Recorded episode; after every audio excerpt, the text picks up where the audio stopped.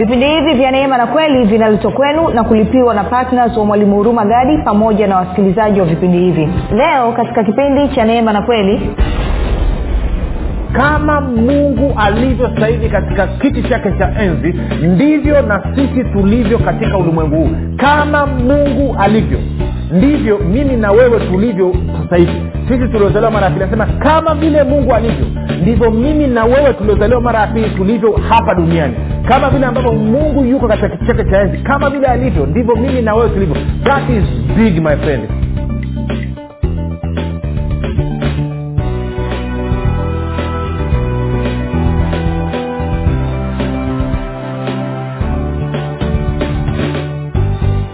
popote pale ulipo rafiki nakukaribisha katika kipindi cha neema na kweli. Mafundisho ambayo yametengenezwa makususi kwa ajili yako wewe ili kujenga imani yako. Jina langu naitwa huruma gadi na ninafuraha kwamba umeweza kuungana nami. Ninafuraha kwamba tumekuwa na wakati mzuri uh, kipindi chote hichi. Na kwa wale wanaonisikiliza kwa mara ya kwanza siku ya leo nakukaribisha na kuhakikishia kwamba uh, utakuwa disappointed bali yesu kristo anakusudi na wewe na anataka kusema jambo na wewe na anataka kubadilisha mwelekeo wa maisha yako ili uweze kumfanania yeye.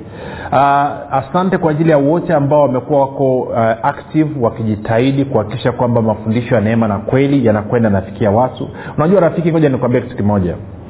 Kanisa letu la tanzania kwa muda mwingi sana limekuwa kichwa cha mwenda wazimu yamekuja mafundisho mabovu toka nigeria toka kenya toka uganda na congo na wakristo wametumbukiziwa na mengine yametoka marekani na kwa maana hiyo tumekuwa tukiamini vitu ambavyo havikubaliani kabisa na bibilia vitu vya kulazimishiana.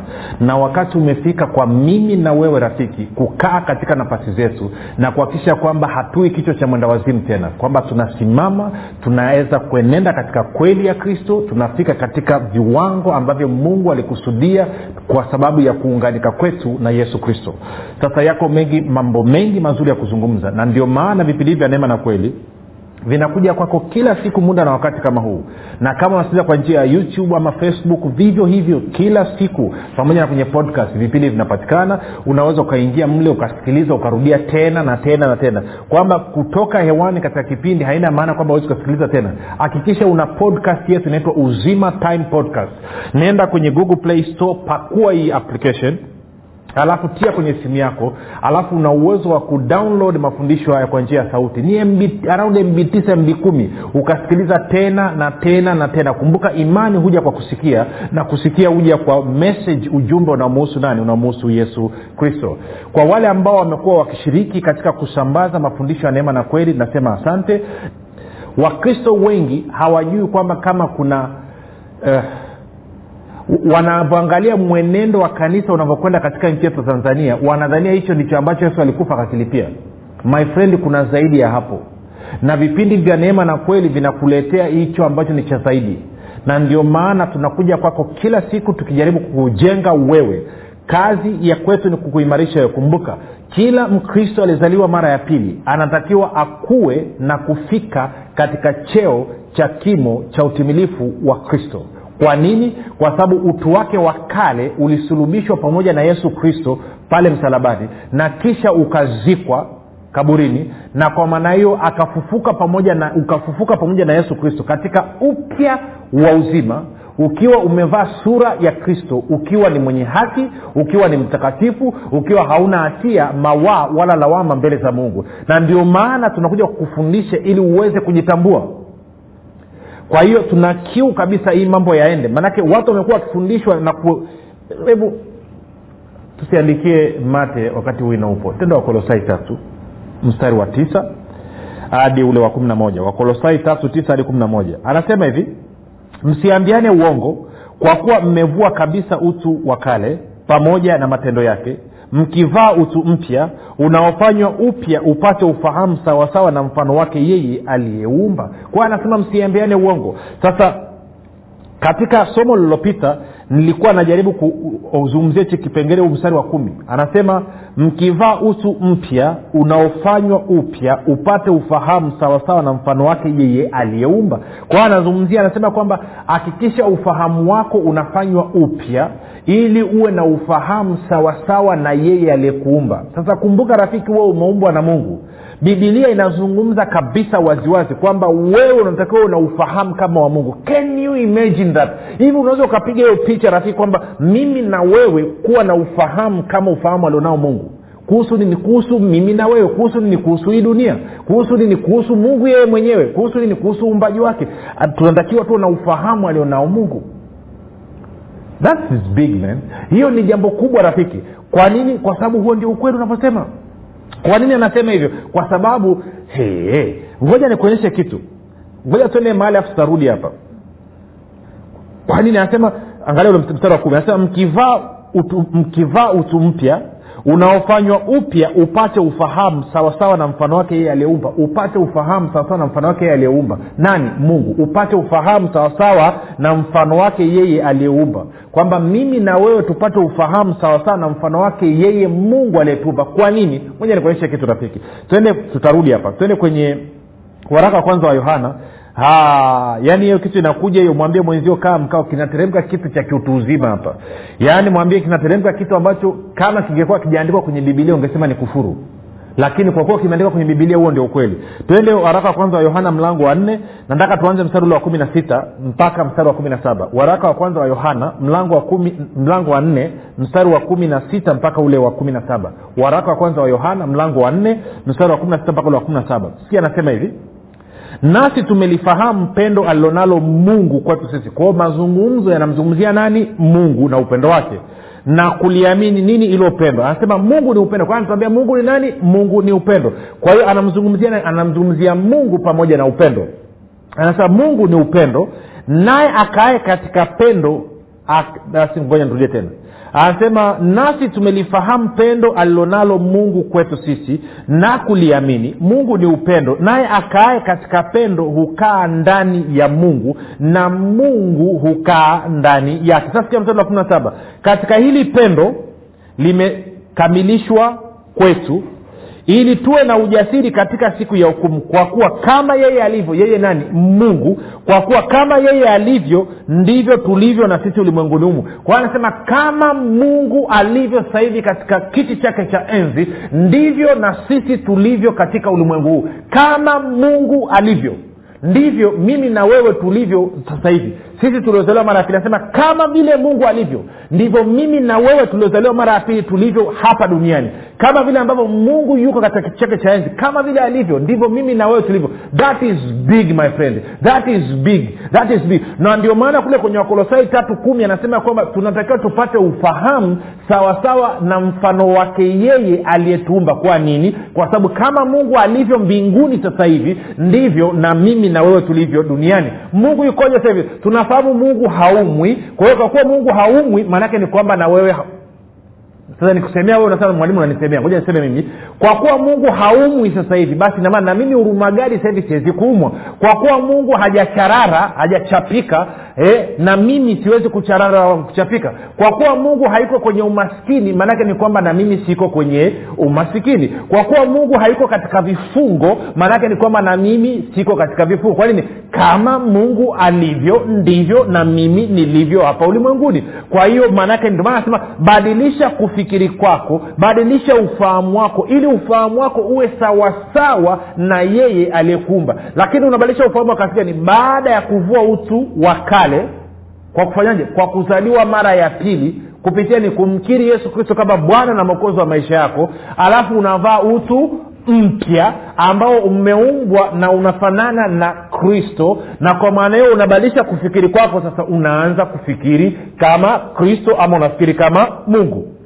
sasa watu wengi wakifika hapa wanakungua wama wanajikwaa wanapata kwazo kwa sababu kuna namna ambayo dini imemwakilisha mungu. Mungu akawa ni kama ni ni ni, ni, ni ni, ni jaji mmoja ana roho mbaya kuliko maelezo anafurahia wewe ukikosea. Ukikosea kidogo tu anakuacha anakupiga anakuvunjavunja anakukatakata anakuchapa anakusulubu mungu hayuko hivyo. Huyo ni ibilisi. Mungu ni baba. Mungu ambaye alitupenda akamtoa mwana wake wa pekee akafa kwa ajili ya ulimwengu mzima. Na hakumtoa tulipokuwa watakatifu alimtoa tulipokuwa wenye dhambi. Warumi tano nane. Sasa anasema vua utu wa kale vaa utu mpya. Sasa kumbuka sijaanza kuchambua bado. Hapa naweka utangulizi tu. Hebu mwambie mwenzio mwalimu anamwaga zege tu. Yaani bado hatujaanza kuzungumzia mtu mpya yukoje anafikirije anaenendaje anazungumzaje. Hapa tunaonyesha tu umuhimu wa kuvua utu wa kale na kuvaa utu mpya. Umuhimu wa kufikiri kama mtu mpya na sio kufikiri kama mtu wa kale.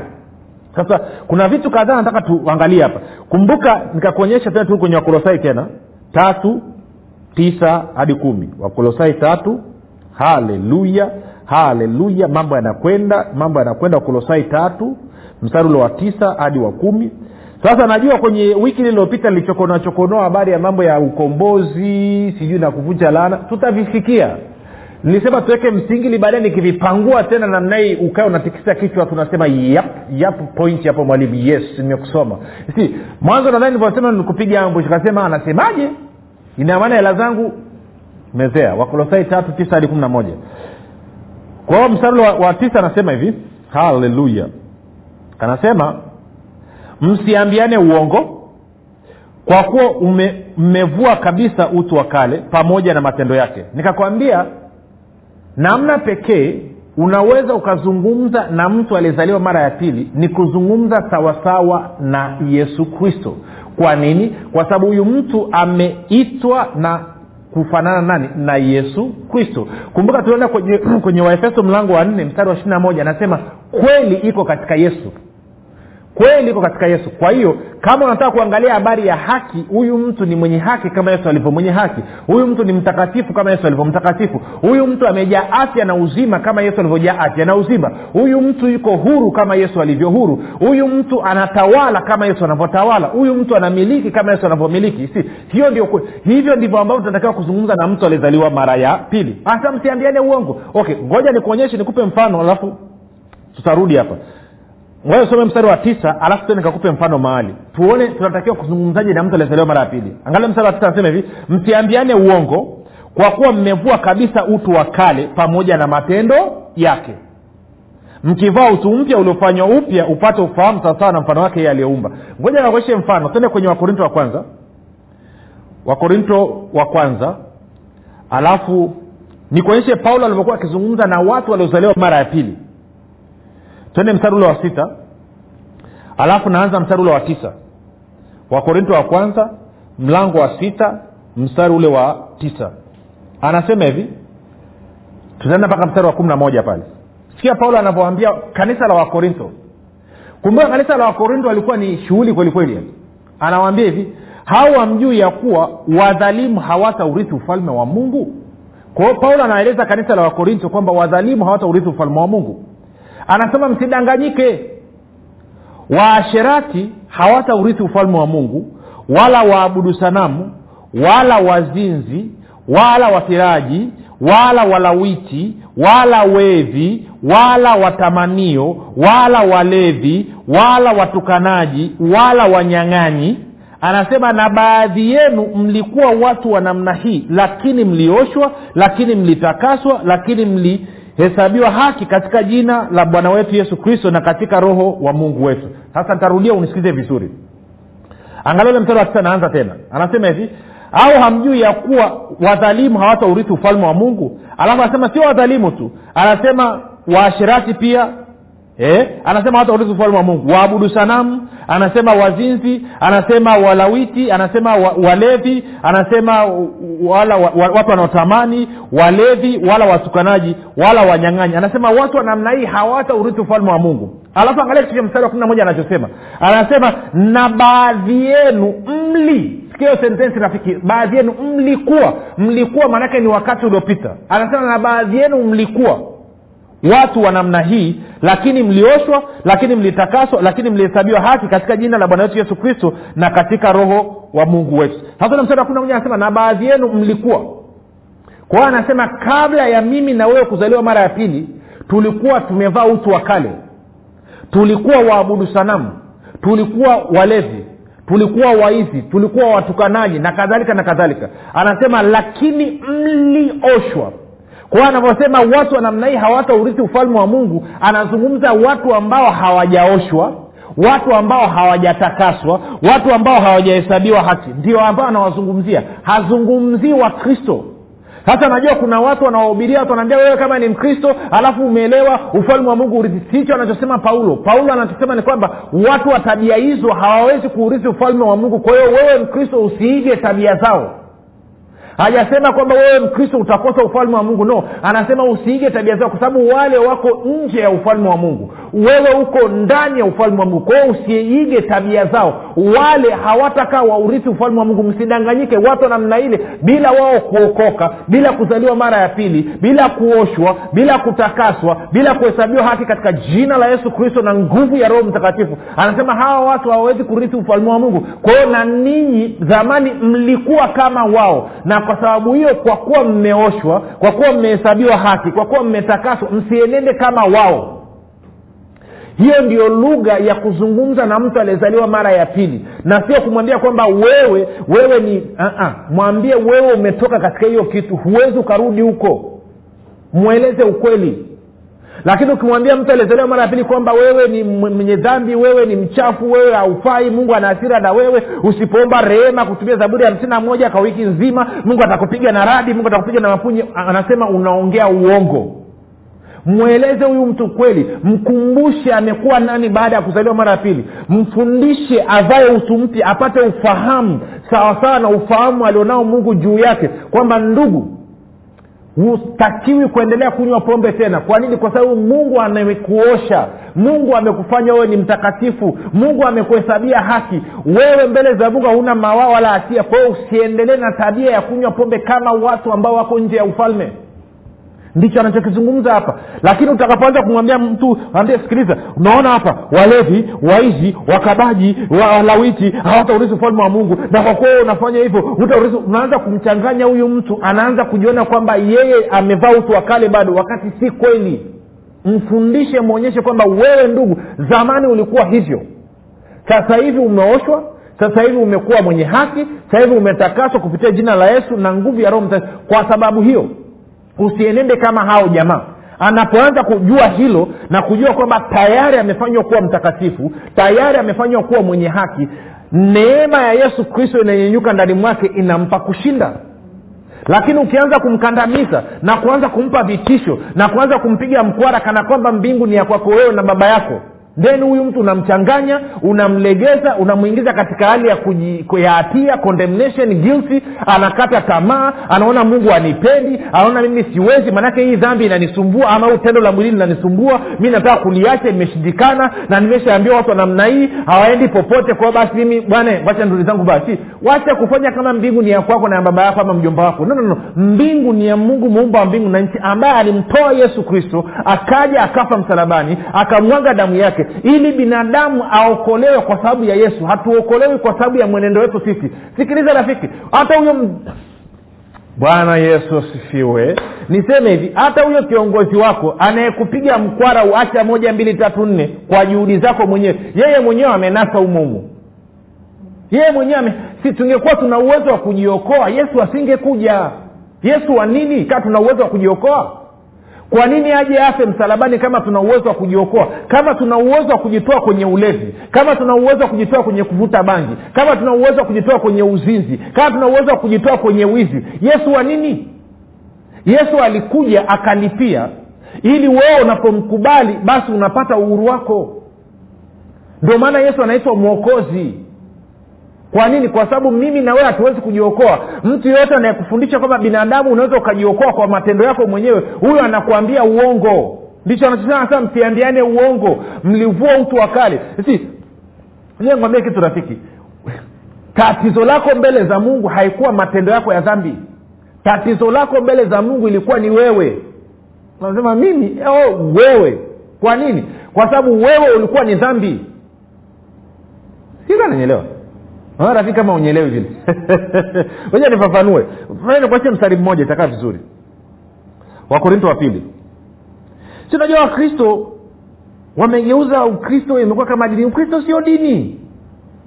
Chie wakorinto wa pili mlango wa tano. Wakorinto wa pili mlango wa tano zote mstari wa ishiri na moja. Wakorinto wa pili mlango wa tano mstari wa ishiri na moja.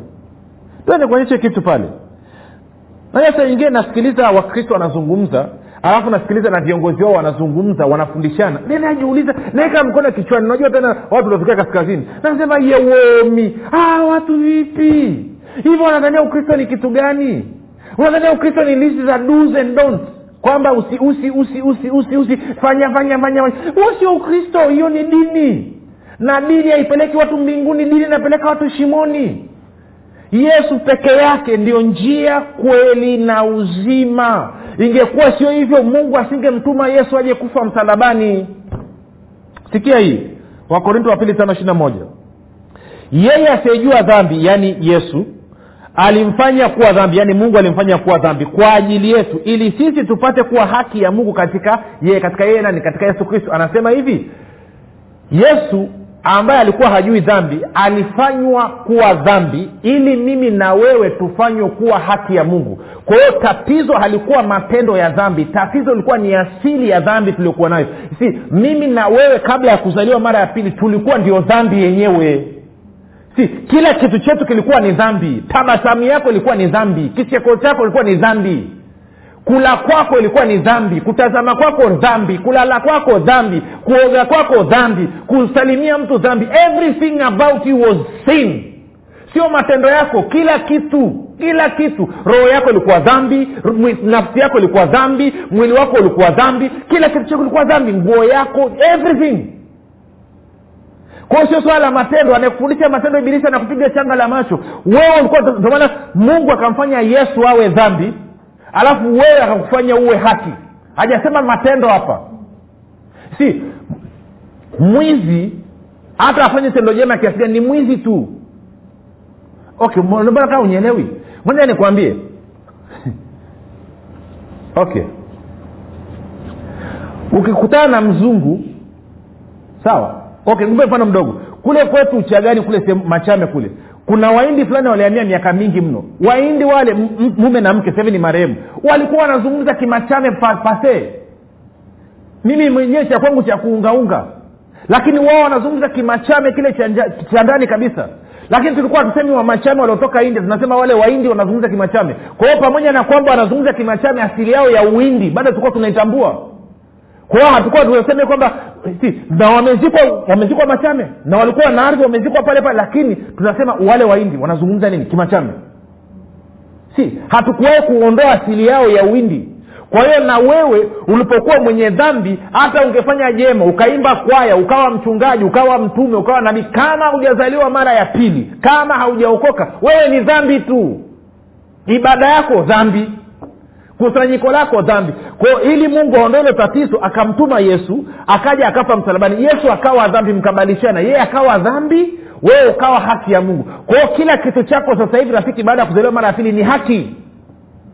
Si? Ndio bibilia inasema aliyezaliwa na mungu hawezi kutenda dhambi. Waraka wa kwanza yohana tatu tisa. Kwa nini anasema? Kwa sababu asili yako sasa hivi ni asili ya haki kwa kila kitu chako ni cha haki. Ndio maana paulo anawakumbusha wakote anasema sikiliza ninyi msienende kama hao jamaa kwa sababu gani? Mlioshwa mlihesabiwa haki mlitakaswa katika jina la bwana wetu yesu kristo na kwa nguvu za roho mtakatifu. Kwa hiyo hamtakii kuenenda. Mnavyoanza kuwa waongo mnapoanza kuwa wasingiziaji na nini sio asili yenu haiwafananii. Hiyo sio ya kwenu. Waacheni wale.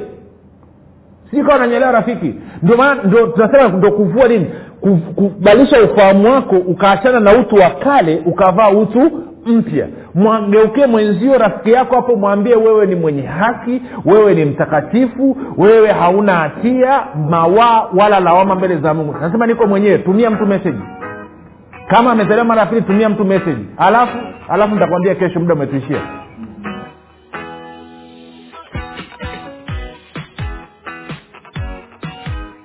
Yes ya, jina langu ninaitwa mchungaji yohana vincent wa huduma ya shining light gospel church uh, ninataka nizungumze kwa habari ya mtumishi wa mungu uh, mwalimu mchungaji. Lakini pia tunafahamu uh, mungu amempa neema ya unabii. Ni baba mwema ni mtu ambaye amenisaidia katika huduma yangu kama mchungaji. Kwa mara ya kwanza niliposikia meseji yake anayofundisha ilinichanganya ilinistua na baadaye nikafika mahali pa kuamua kukaa na kuweza kusikiliza mafundisho yake. Hakika nilisikiliza fundisho moja wakati anafundisha itikadi za injili basi baadaye nikaanza kumtafuta mtumishi wa mungu mwalimu huruma gadi akanikaribisha tukaonana ofisini kwake.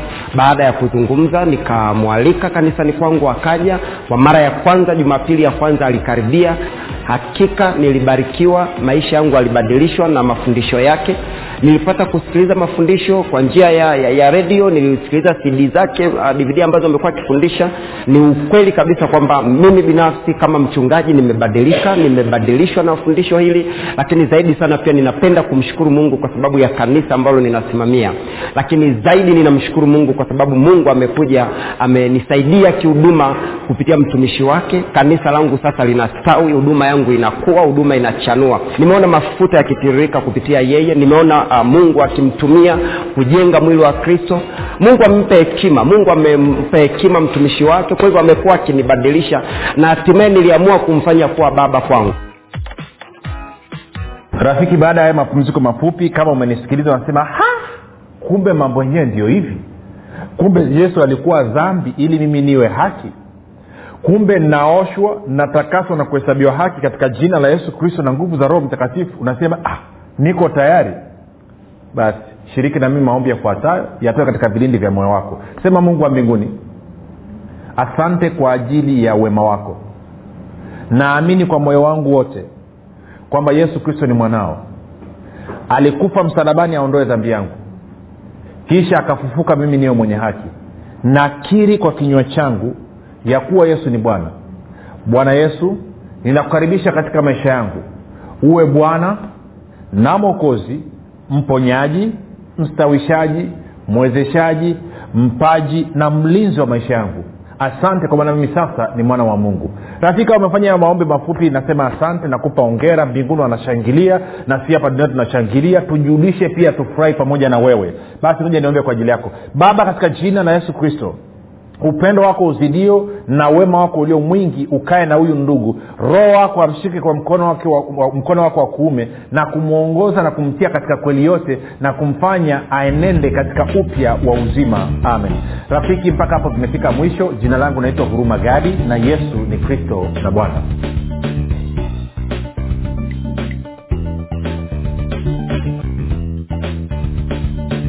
umekuwa ukisikiliza kipindi cha neema na kweli kutoka kwa mwalimu huruma gadi. Usiache kumfolo katika facebook instagram na twitter kwa jina la mwalimu huruma pamoja na kusubscribe katika youtube chanel ya mwalimu huruma gadi kwa mafundisho zaidi. Kwa maswali ama maombezi tupigie simu namba 7645242 au 6735242 au 7895242 nitarudia. 7645242 au 6735242 au 7895242